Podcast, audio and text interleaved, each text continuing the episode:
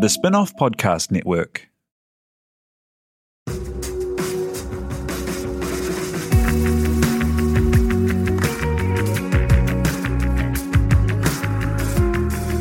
You're listening to Business is Boring, a podcast that reckons it's anything but. Business is Boring is brought to you by SparkLab, offering inspiration and practical advice to help businesses find their edge. To hear more about SparkLab, including details about the latest events, workshops, and business tools, visit sparklab.co.nz. And now, here's your host, Simon Pound. You're listening to Business is Boring, a podcast that reckons it's anything but. Business is Boring is made by The Spinoff with help from Callaghan Innovation. Here's your host, Simon Pound. About two years ago, the rent went up on a much loved cookie shop near the Civic in Auckland. Moustache Cookies was facing a 40% rent hike. Owner Deanna Yang, a constant presence at both the store and through her blog, where she shared the ups and downs of entrepreneurship as a woman in her early 20s, as founder, owner, baker, inventor, and social media campaigner, growing the biz and giving back in many ways. So when she put the call out on Pledge Me for a campaign with the community to help ditch the rent and restore a bus, $91,000 came in. It's just one of the ways Deanna has set a goal and smashed it. And to chat her life and business, Deanna joins us now. G'day. Hi. Hi. Um, thank you very much for coming in today. Tell us, what's the origin story of Moustache Cookies? Well, Moustache kind of started actually way back when I was about eight years old. So I come from a solo uh, mother family of three children. So we didn't really have that much money growing up. And um, mum, what she'd do, she would, instead of buying a lot of treats from the supermarket, she would bake everything herself. So one of my fondest child childhood memories was waking up to the smell of freshly baked goods. And um, one of my favorite treats was, you know, the humble milk and cookie. Um, and I guess that's what cookies kind of symbolize to me is that um, it reminds me of that childlike nostalgia that um, you know that simple things are good and good things are simple and so that's kind of where the inspiration first took hold in my heart i guess um, and I, I, really enjoyed um, writing um, so i actually I actually went to study journalism at university and I kind of left all the baking at the wayside. But um, my my dad used to always say that I was born to do baking because uh, sorry, I was born to do business because he would always find like coins in my diapers every time he changed them. and um yeah. and I, I, guess like growing up I, I would always have my own little businesses. So when I was like um about eight or nine as well, I started uh, Deanna Craig, which is like Jenny Craig, but for cats, a gym for cats. So I was always kind of starting up little ventures in my own little house. Was, was there a big kind of overweight weight cat problem in your neighborhood? well, well, I only had one client, and that was my own cat, and he was called Catsy, and um, he he did lose like um, he lost a pound through the Deanna Craig program, so it was successful. Um, but yeah, so if, if it all goes down pear shaped with moustache, I might I might go back into Deanna Craig. Um, but yeah, I think I, going through university um, and kind of getting jobs in communications and um, journalism, I discovered that kind of it didn't speak to my heart um, as I hoped it would. And um, we were we were moving house at that time. I remember, and I was looking through a lot of my old um, books and um, collections, and I found this old bucket list that I'd written when I was eight years old. And number one, at the very top of that bucket list, it said open a cookie shop. And um, there were a lot of other things on the list. Number two is actually own a racing car bed. Um, I didn't do that, um, but I, I, did do number one, which was um, I decided that I'd open up my own cookie shop. That's so cool that you were inspired by your earlier self to, to take that jump. What was involved? So you you saved up and did you kind of pull together friends and family and how did you actually go from that dream to to hanging out the sign? Yeah, interestingly enough, um, all of my family and friends actually thought the idea was really ridiculous. Um, from the name, they thought Moustache was a very stupid name. Um, they all thought the idea was uh, totally barbaric. They thought it was just a ridiculous idea altogether. I mean, just milk and cookies. They thought it's too simple. You need to sell, um, you need to sell pies. You need to sell sandwiches. And I, I was very indignant that I didn't because I thought that's what made it special was that we um, did one thing and we did that one thing well um, because there's a there's a thousand cafes but there's no other milk and cookie bars so um, everything kind of um, it was a point where you know you have to back yourself until others have no choice and to believe in you too so I um, basically I picked it was it was my second year at university that, that I decided that I didn't want to do journalism anymore and that I wanted to um, start a cookie shop. So I picked up uh, three jobs, three part time jobs, and I had a little juice stall at the La Cigale French markets. So basically, um, I just had no social life. I was a bit of a lone wolf at university. I didn't um, go out, and I just um, I was a bartender at night time. Then on the weekends, I did my juice stall, um, and I was uh, sold clothes and retail, um, and I had. Um, and then I had university during the day still, so um, basically just worked myself and saved up that capital because I wanted to have enough capital for when I graduated and I could start straight away. And right from the beginning, you were taking other people on the journey with you through your skills as a writer and communicator uh, with the blog and sharing the journey. Did that come about as like a strategy, or was it just like the most natural thing in the world to share your story? Yeah, I guess. I mean, I guess I don't believe that anything in life, whether it's a mistake or if it's um, a success or uh, something where you've fallen down or not taken that route, um, everything that you do in life contributes to the person that you've become, and that that includes um, my choice to take journalism. Um, obviously, a lot of those skills have played a huge part in how Moustache um, was created, and um, yeah, the blog and my writing, um, that's where a lot of people have connected to the brand and connected to me as a person behind the brand. Um, so yeah, that I guess that is definitely a strong point and something that I've I've learned from journalism. Yeah. You hear a lot in business about this idea of, you know, fake it till you make it. But you never faked it. You would tell the stories of the hard and the good and the early starts and the stress and, and, and the good times as well. But it really, I think, um, that connection that, that you created was because you were so real. Um, what, what, what led you to kind of want to present like that? Or is it something that you developed over time? I guess there was that element of, I don't know anything, I don't know how to do this, but I'm going to, yeah, as you say, fake it till you make it. But then as I do that, there's a point where I'm not. Um, I'm not hiding, I guess, the struggles that I've had in doing and taking that leap of faith. So, um, I just my mentality is you know just do just go just create and you know figure out along the way and be open with your failures and mistakes. And that's where I've I've used my blog to be very open about my shortcomings and my successes. And so it's just a very transparent way of um, connecting to my audience. And after battling because it's so hard to start a business and get the capital together and, and like you say the banks say no and everyone says no. And then and then you got it to a stage where it was a thriving little business and the rent went up. Like the landlords put the rent up.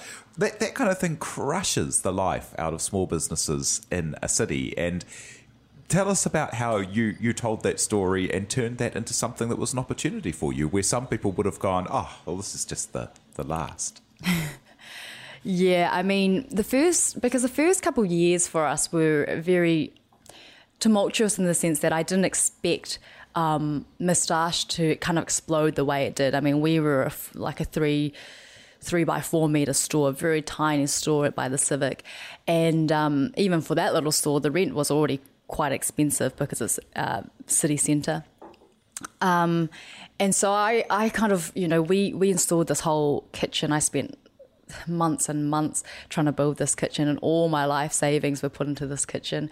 Um, we had a tiny little KitchenAid that could only make 30 cookies at a time because I thought I would only sell maybe 60 to 90 cookies. And then I've up, subsequently upgraded that like so many times until we, you know, now we, in one batch we'll be making like thousands of cookies.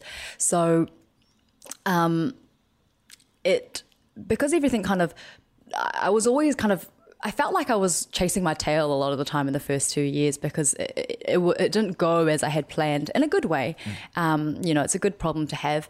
But I think um, for a small business, it just, we had kind of just found our feet. And, um, you know, it's not like in hospitality, you invest all this money and a year later you're boom, you're a millionaire, you know. Um, it's, it's, it's a long term sort of game.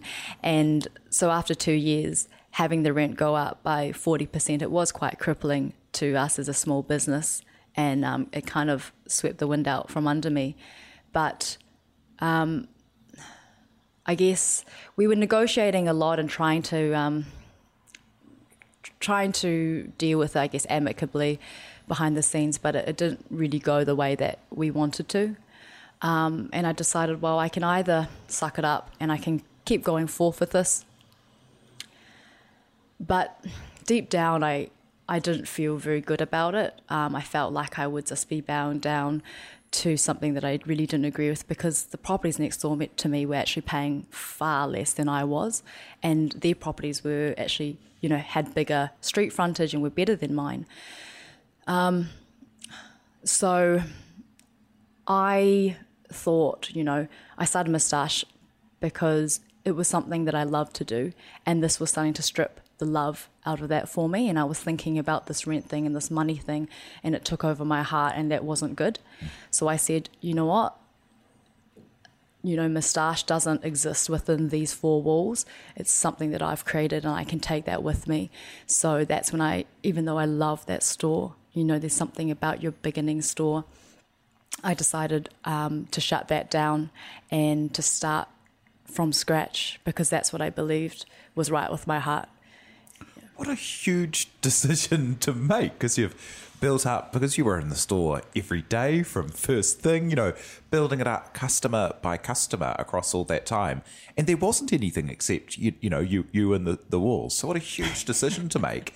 And and what, what what was it that made you go completely mobile by um, deciding to get the bus yeah so it was quite an interesting time because we had a lot of people kind of tell me what to do um, and we had a lot of, I guess, investors come on at that point, and they wanted a little bit of this and a little bit of that, and everyone had their own vision for what they wanted Moustache to become. Um, the overwhelming response was, "It's a very stupid decision to close that store," and that owning a bus is even stupider. I don't think anyone agreed with that decision. Actually. Um, um, I, so when I announced that, I think there was a lot of surprise. Uh, we didn't go. I, I did explore. I'm a very open-minded person, so I did explore other options. Like, okay, maybe we should take on investment. Maybe we should do this. There was a lot of opportunities. So I went overseas and I explored because we had a lot of overseas people interested as well. So I went overseas, met with people. Again, uh, I guess I'm not much of a numbers girl. Um, I, but I I run the business through my heart, which you know I don't know if that's a right way or wrong way. A lot of people said that it's not. You should you should business and your heart and emotion should never come into it, but that's just how I've done it. I've I've kind of navigated through how I feel, um, and what I'm inspired and where my love is kind of taking me. And so I, I thought I've on my bucket list actually from when I was eight also was to have a you know a food truck one day. So I thought look, let's. This idea came out of that random bucket list from when I was a child. Why not do it again? So I thought, yeah, I'm going to buy a food truck. But I didn't want it to be any food truck. That's why I thought I originally wanted a double decker bus um, so I could have seating up top and the kitchen down below. But that's clever. Yes, but um, well, then we couldn't find a double decker, so we got the single decker bus, and that is massive. And we've obviously has its own set of logistical problems as well. Um, and now I'm glad I did get the double decker bus. So um, no, I think it was just thinking, look, with a bus, you're not going to have landlord issues if you have a problem, which sometimes we have had with some of our um, places that we we can just drive away, mm. and that, that, freedom and that control is is quite liberating. So I think for me at that time, it, I just wanted to have a more flexible solution. Mm. And, and you went out there and went to the community and raised $91,000, which is amazing. Uh, Lorde chipped in and, and, said, you know, support the Save Moustache campaign when uh, the, the questions were on. And then you used social media in the community to drum up custom, you know, said, tell us where to drive the bus. So you were creating customers before you even headed out there. So you're looking at it from the um, with hindsight, it looks like a series of very good social media campaigns and some great advertising, but it was all real along the way. When we had the crowdfund, I had, you know, hundreds and hundreds of emails and messages all saying first memories of the shop or that the person they married, they actually met in our shop. And, um, you know, how it's kind of become, I guess, an institution or an icon of the area, and we're only two years old. So it was um, it was really a humbling experience, and to see, you know, to raise ninety one thousand dollars in four weeks um, to save Moustache was uh, was just so nice to see community back us and you know give us that validation. That's so cool. And and you came back, so you toured around the uh, the country with the the bus and went and visited Moustache fans up and down uh, the islands, and then um, came back and set up stores again. So what's the current kind of footprint of the business? So we yeah we went around touring, and that was in the summer. Um, that was you know two months um, visiting all these people, and that was a really great experience, very one on one. And then we came home and we opened the Auckland University store first, actually. Um, and that was always a thing that I'd wanted to do was to have a store on campus because a lot of our um, fans are the younger generation. Um, and then after that, we we had the K Road store open, and it was unfortunate sort of timing because what was kind of meant to happen was that we were meant to have the bus for, you know, a good length of time, about a year or so, settle in, open the next store. But it just so happened that um, the lease that we'd signed for K Road it was meant to be delayed a lot more, but then the building construction was fast, so then it, it, just happened. And then AU approached us about a month before that was meant to be built, and that just happened. And then everything kind of happened at the same time. So you suddenly ended up with two, two, two stores and a bus. Yeah, so yeah, so so before I knew it, it, within the space of six months, we had we had three we had three little stores, um, which was beyond my expectations. Yeah, but and, and at the time when all of this was happening, I was actually in Wellington with the bus. So we we moved I moved my life down to Wellington, thinking I'll stay in Wellington for a bit, and then suddenly everyone's like, no, we're we're putting this store in the store, and so I had to come back home, and bam, we had three stores. And does that make it? Um, is that the scale you need for it all to make sense? Does that make it easier or harder, or what changes when you end up having a chain like that? Yeah, sometimes I think back and I'm like, oh man, those good old Wellesley Street days when I just had one store and a small set of staff. Um, but there's been so many challenges going from one to three. It's a very, it's a very different um, game, and also we've we never had like an online store before, and now we have an online store, and now fifty percent of of our sales actually come solely from the internet. Wow. Um, so, how Moustache operates now to how it operated five years ago is completely different. Um, you know, online is a game changer. Um, we also just started doing vegan cookies for the last six months. We've only been doing that six months, and now we sell more vegan cookies than we do of our regular cookies. Really? It, yeah, yeah, we we sell a lot of vegan cookies. So it's it's just fascinating that you know when you go into something, you need to know to fall in love with the process and not so much with the product because five years ago, I wouldn't have thought, oh, my whole business is actually making vegan cookies. No, not not when you started as a Yeah. milk and cookie bar. yeah. Exactly. So you know, back in the day, I used to, we used to get a few vegans um, into our Wellesley Street store, and they'd be like, "Oh, do you guys do vegan?" And I used to kind of you know scoff a bit because I'm like, you know, I, I likened it to you know being going to a butcher and then being like, "Oh, do you not sell meat?" You know.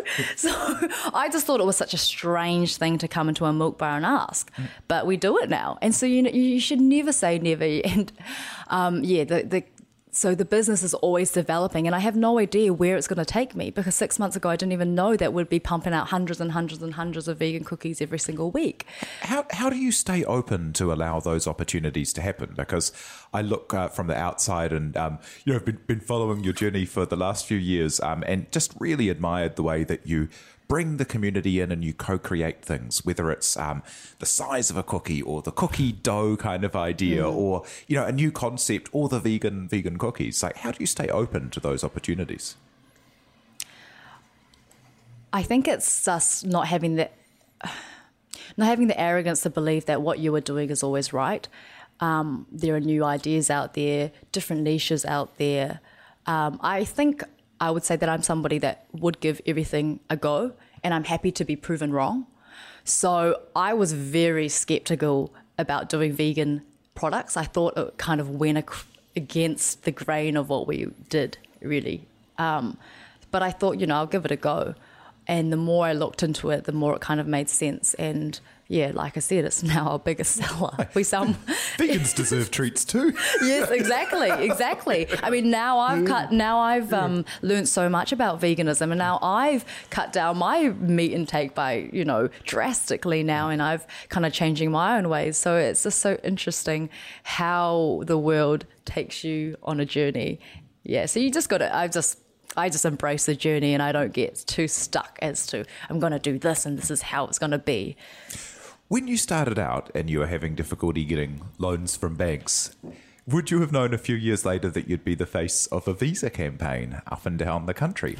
Tell me how that happened. it was quite a shock to see my face just up and it was like in Britomart and Newmarket and a very high profile spaces. Um, yeah, and it was it was a funny turn of events for me to go from somebody who banks wouldn't even talk to, um, to somebody now that has got you know twenty foot billboards.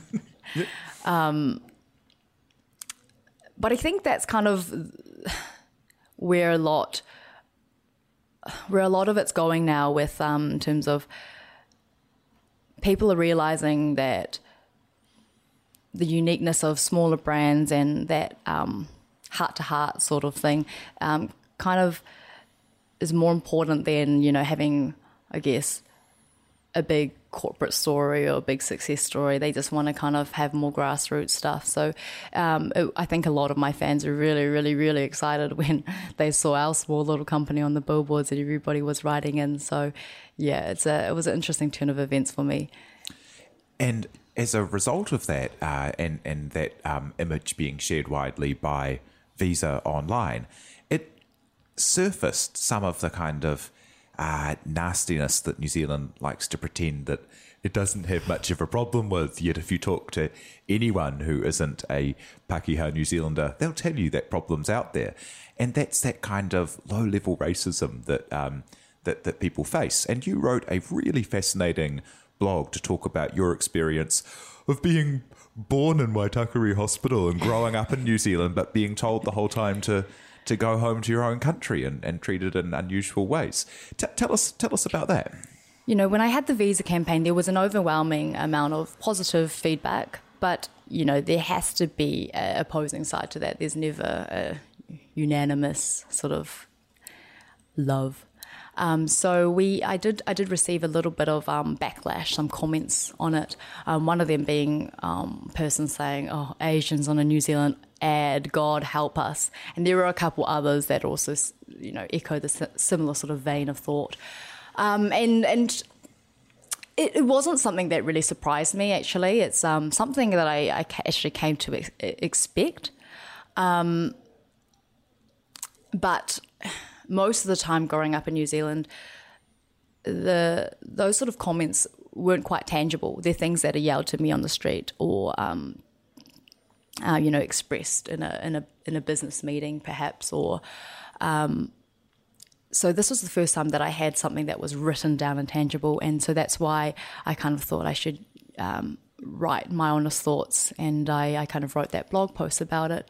Um, but yeah, it's quite interesting because the after I wrote that blog post, there was a lady who um, who rang me up. She had somehow found out my phone number, my private number, and she she rang me and she was screaming at me on the phone and saying like, you know, everything that I said because you know the the story got picked up in the New Zealand mm. Herald, it got picked up in stuff, it got picked up on even the project, so it kind of went a bit viral, which is which is crazy. Um, and and the lady was screaming and she was saying like, you know, I shouldn't be saying these sort of stories because um, it's not true. Because you know, I had mentioned how in Gisborne I'd been stopped in the supermarket before, and people were kind of questioning, like about my ethnicity and things like that. And she said, you know, you know, our, our, our mayor in Gisborne is, is Asian, and did you know that he's Asian? And you know, there's no way that that happened to you, and there's no way that that could have happened to you. There's no way people are saying this stuff. Like you must be making it up. You shouldn't go to the paper. You shouldn't have said all these things. And and I kind of I kind of I did listen to her, and I my overwhelming thought in my head was, you know, when you um, when you say that a problem doesn't exist because you have never experienced it yourself or because you've never seen it yourself, that is privilege. You know, that's the privilege of not being screamed at on the street in Wellington that you fuck you, Asian cunt. You know, these are the things that just happened to me last year. Um, they happen to me on a regular basis. Um, so it was quite nice. That's a good thing about social media is that um, you no longer have to be a big corporate with a lot of money to be able to share your story. And I think, honestly, New Zealanders, um, you know, I love New Zealand. It's a great place to be. And I think um, every place is going to have those sort of people wherever you go. Um, but it was it's just it was overwhelming the positive feedback from that blog as well, and um, you know it's just it's a little bit heartwarming. So yeah. That is just so funny, terrible funny, but funny that someone would call you up and tell you that your experience is, is wrong, and it's like it's like the internet comment section has tracked you down and given you a call. What was the what was uh so, so the the thing with kind of taking sharing that experience and letting people know that's there is that it helps other people who are in that boat know that they can push through. And, you know, what's your experience been of people coming to you and saying, thank you for sharing that? It's made it easier for me. Yeah. Um,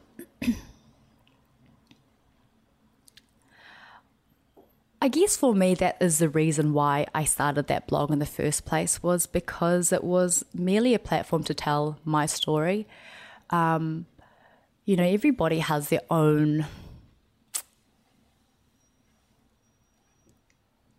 I guess, issues or problems or setbacks or barriers. Mine just happens to be that um, I'm female, I am Asian, um, and I'm young. Um, so those are the stories that come through in my blog, and um, yeah, it's it's amazing how many people will write in and, and say that you know uh, it's through that story that they've been inspired to start their own thing and um, to push through, and that they're not alone. And I think that's the thing with social media and the internet these days is that you know it's meant to make you feel more connected, but it, a lot of the time it makes people feel more alone because they're putting up this image that it isn't quite real. And um, I think I just want to encourage people to be um, more transparent and real because when you open up your insecurities and when when you reveal what's really going on, you know, that's when people actually come out and they want to help or they want to share or want, they want to be with you. And um, that's really empowering in itself. Yeah. And uh, I, in terms of the blog and the way you tell it, I mean, I think uh, there's that lovely line that you can't be it until you see it, and so people can. Uh, people can see you doing it well, and I think one of the things that's probably been the success is not just been the fact that you're telling you know, making it sound like it's all hard times and like horror. like it's a very funny blog and, you know, it's laugh out loud funny and a really great kind of personality comes through. And I think that kind of positivity as well must be a huge part of the success there. Um, but yeah, and, and talking about that, like what kind of things do you think it takes, like kind of character traits, to be successful and to kind of keep pushing through and, and build like you have? Yeah, I mean, I think life is all about balance. Um, so, yeah, of course, a lot of my blog sometimes sounds like it's a bit doom and gloom. And, um, you know, I talk about bad experiences and sad experiences and the worst of times. But uh, in all of that, you have to, you know, what I say to myself is you have to enjoy, not endure. So all of that crap that happened is going to keep happening. There's no end to the crap that happens in life, you know. And the sooner that you get used to the idea and accept the idea that you, you know, business is kind of, you know, a bit, you know, you gotta you got to eat shit sometimes, you know? It's a bit of a shit sandwich sometimes. So I think um, it's just having the balance to know that these things are going to happen, but to laugh along the way, to learn along the way, to not put so much pressure on yourself to be this person all the time, um, to have it, to know the answers, to to be right all the time. So I think for me is, I guess, having that balance between just enjoying enjoying what's coming to you, embracing it, and, instead of just enduring it until one day it will be over because it's not going to be over. do, do, you have any kind of um, things you wish you'd learned earlier, or like if you could go back? You know, it's only it's only what five or six years since you started, so it's pretty quick to have built so quickly. But is there any advice you'd go back and and give the young self? I think it would